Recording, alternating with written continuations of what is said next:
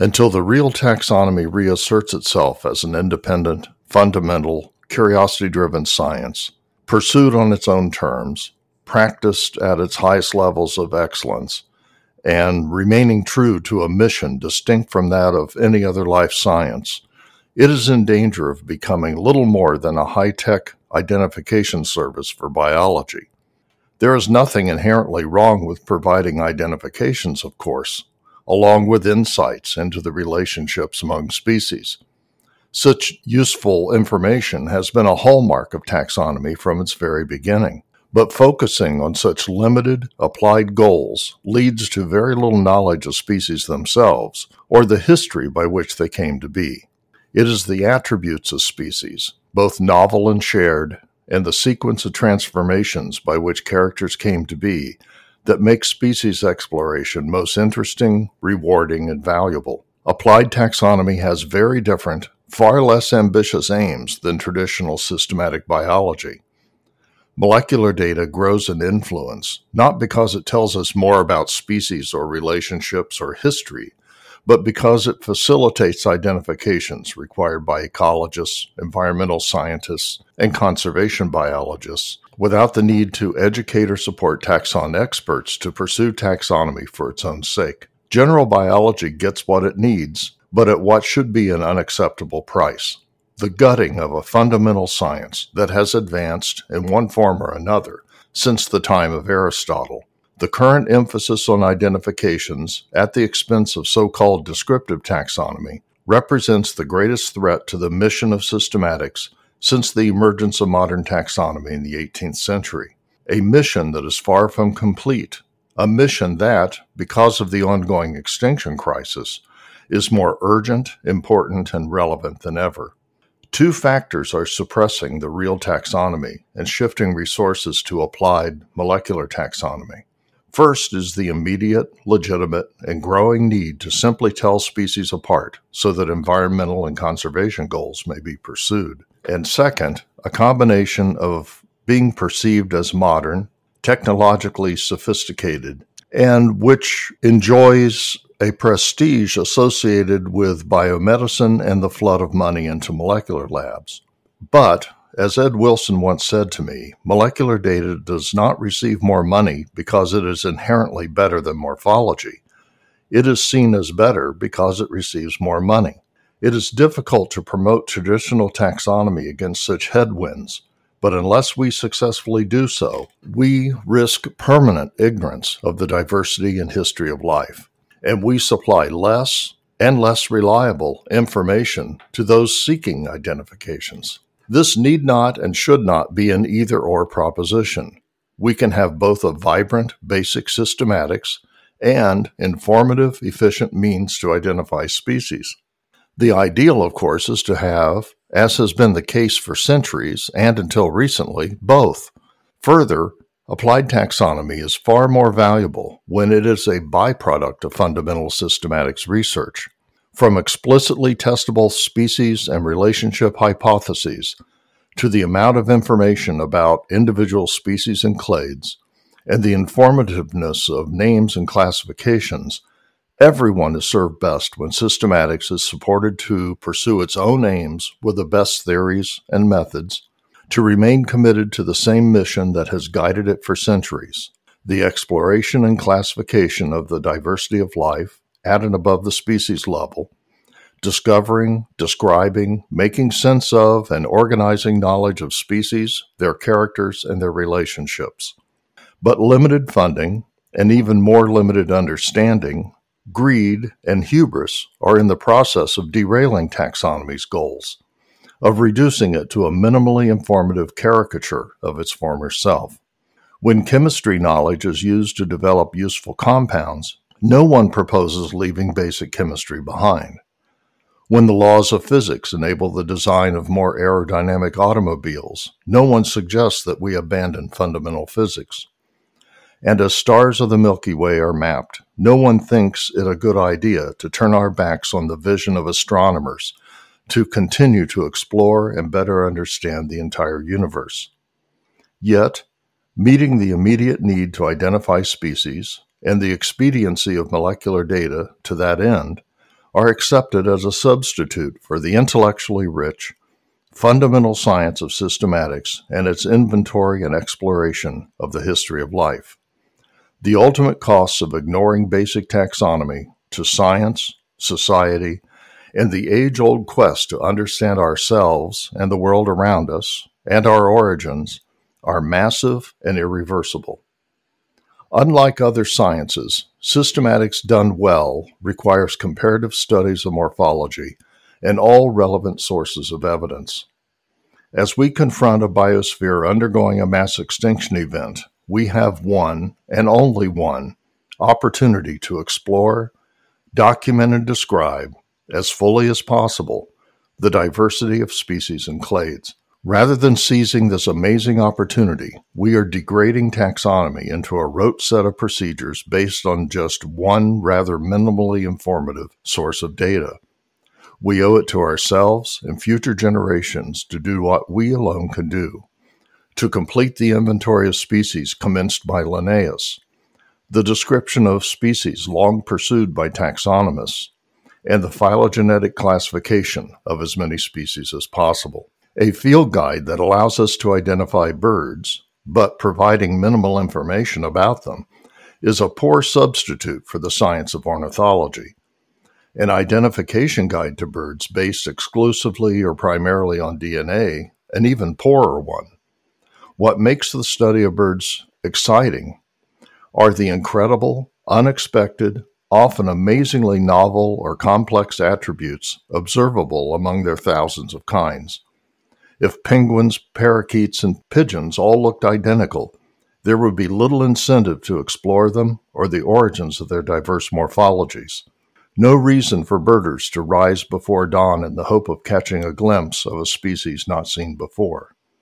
Yes, DNA barcodes, divorced from morphology, might allow us to identify species. But to what end? Robbed of knowledge of birds, including morphology, the ability to tell species apart is a vacuous goal. Were we able to sequence the DNA of both dinosaurs and birds, but remained ignorant of their morphology, having no idea what birds or dinosaurs actually look like, the relationship of birds to dinosaurs, based solely on DNA evidence, would be nothing more than arbitrary information but learning the sequence of evolutionary transformations in morphology from dinosaur ancestors to modern birds make their study deeply intellectually satisfying. Denied recognition, respect, research positions, and funding, too many taxonomists are going along with a shift toward a molecular based taxonomy. They are guilty of surrender and complicity. Some comply with this popular trend because they enjoy the pats on the back from fellow biologists and the easily secured grant money that comes with prioritizing molecular data. Others conform out of sheer desperation, compromising their own science's mission and integrity, and subjugating its priorities in order to find funding. Every taxonomist stands on the shoulders of generations of taxon experts who came before. Their obligation is to use the received body of accumulated knowledge, theories, and methods to advance our understanding of species diversity and its origins, to leave descriptions, species inventories, and classifications in better shape than they found them. Unless taxonomists stand up for the integrity and excellence of their own science, the greatest symbol of which are comprehensively comparative and descriptive revisions and monographs, then they share blame for the demise of systematics as much as general biologists, who, ignorant of the intricacies of taxonomic thought and best practices, who selfishly care only for the information they need to tell species apart, are quite happy to see the science of systematics reduced to a parody of itself. Like the television program To Tell the Truth, we are now confronted with both the real taxonomy and imposters. At present, the applied molecular impostor is stealing the show. But science and society are ultimately best served only when fundamental taxonomy is recognized and supported. It is time for the real taxonomy to stand up, to stand up for itself, to reassert its mission, ideas, and scholarship, to insist that it be done to its own highest standards of excellence, and to put molecular data in its place as one of several useful sources of evidence, no better, and for certain critically important purposes, less important than others, including comparative morphology and paleontology. Only when taxonomists stand up for their own science will the tail stop wagging the dog. Users of taxonomic information just want answers. They are not concerned with the details of comparative descriptive studies or the scientific integrity of taxonomy, nor should they be. They have their own scientific goals to protect and advance. But for taxonomists to willingly sell out the integrity of their own science for short term popularity and fortune is inexcusable.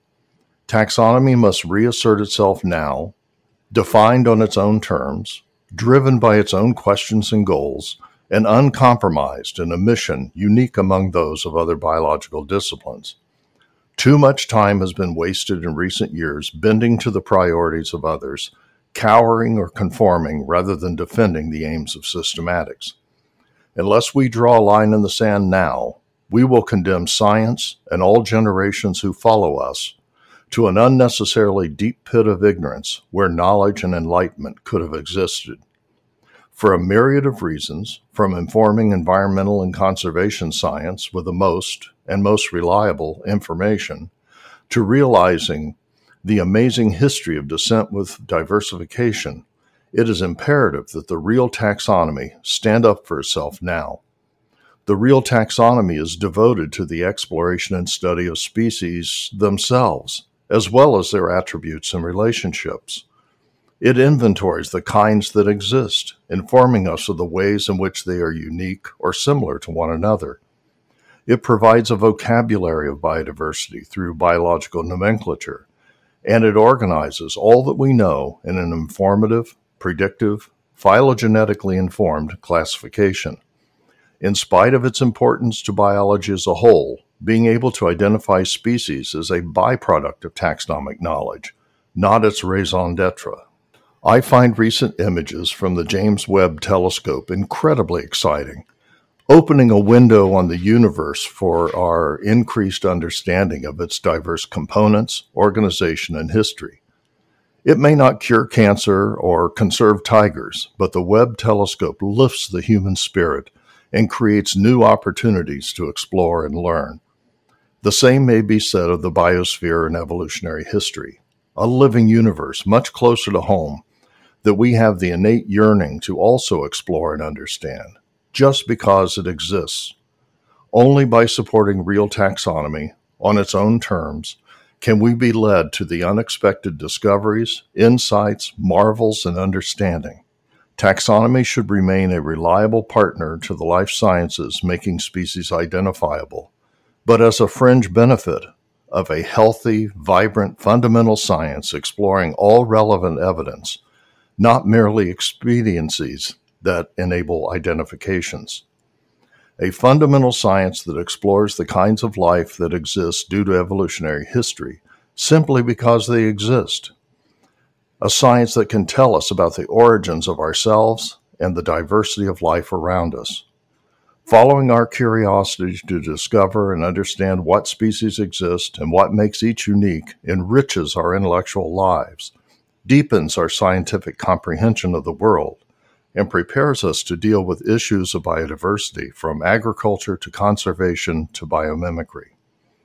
None of these benefits fully accrue by species reduced to mere DNA barcodes or identified in a way divorced from deep knowledge of species themselves. Science and humankind need the real taxonomy just as they need the real physics, astronomy, and chemistry to expand our basic knowledge to create new opportunities, and to open new horizons of understanding. Of course, we must address the immediate need to identify species in response to a rapidly changing biosphere and the urgent need to develop meaningful conservation goals and better understand the components of ecosystems. Of course, we ought to stockpile knowledge of the attributes of species as the raw material for biomimetic solutions to challenges we face. But in addition to the practical impacts of taxonomic knowledge, we owe it to ourselves to support taxonomists to explore species and phylogeny because it enriches our lives. ennobles us as sentient, curious beings, and continues a tradition of exploring the unknown that is as old as science itself. Extinction rates mean that the time to fully explore species and phylogeny is limited. So, before it is too late, will the real taxonomy please stand up?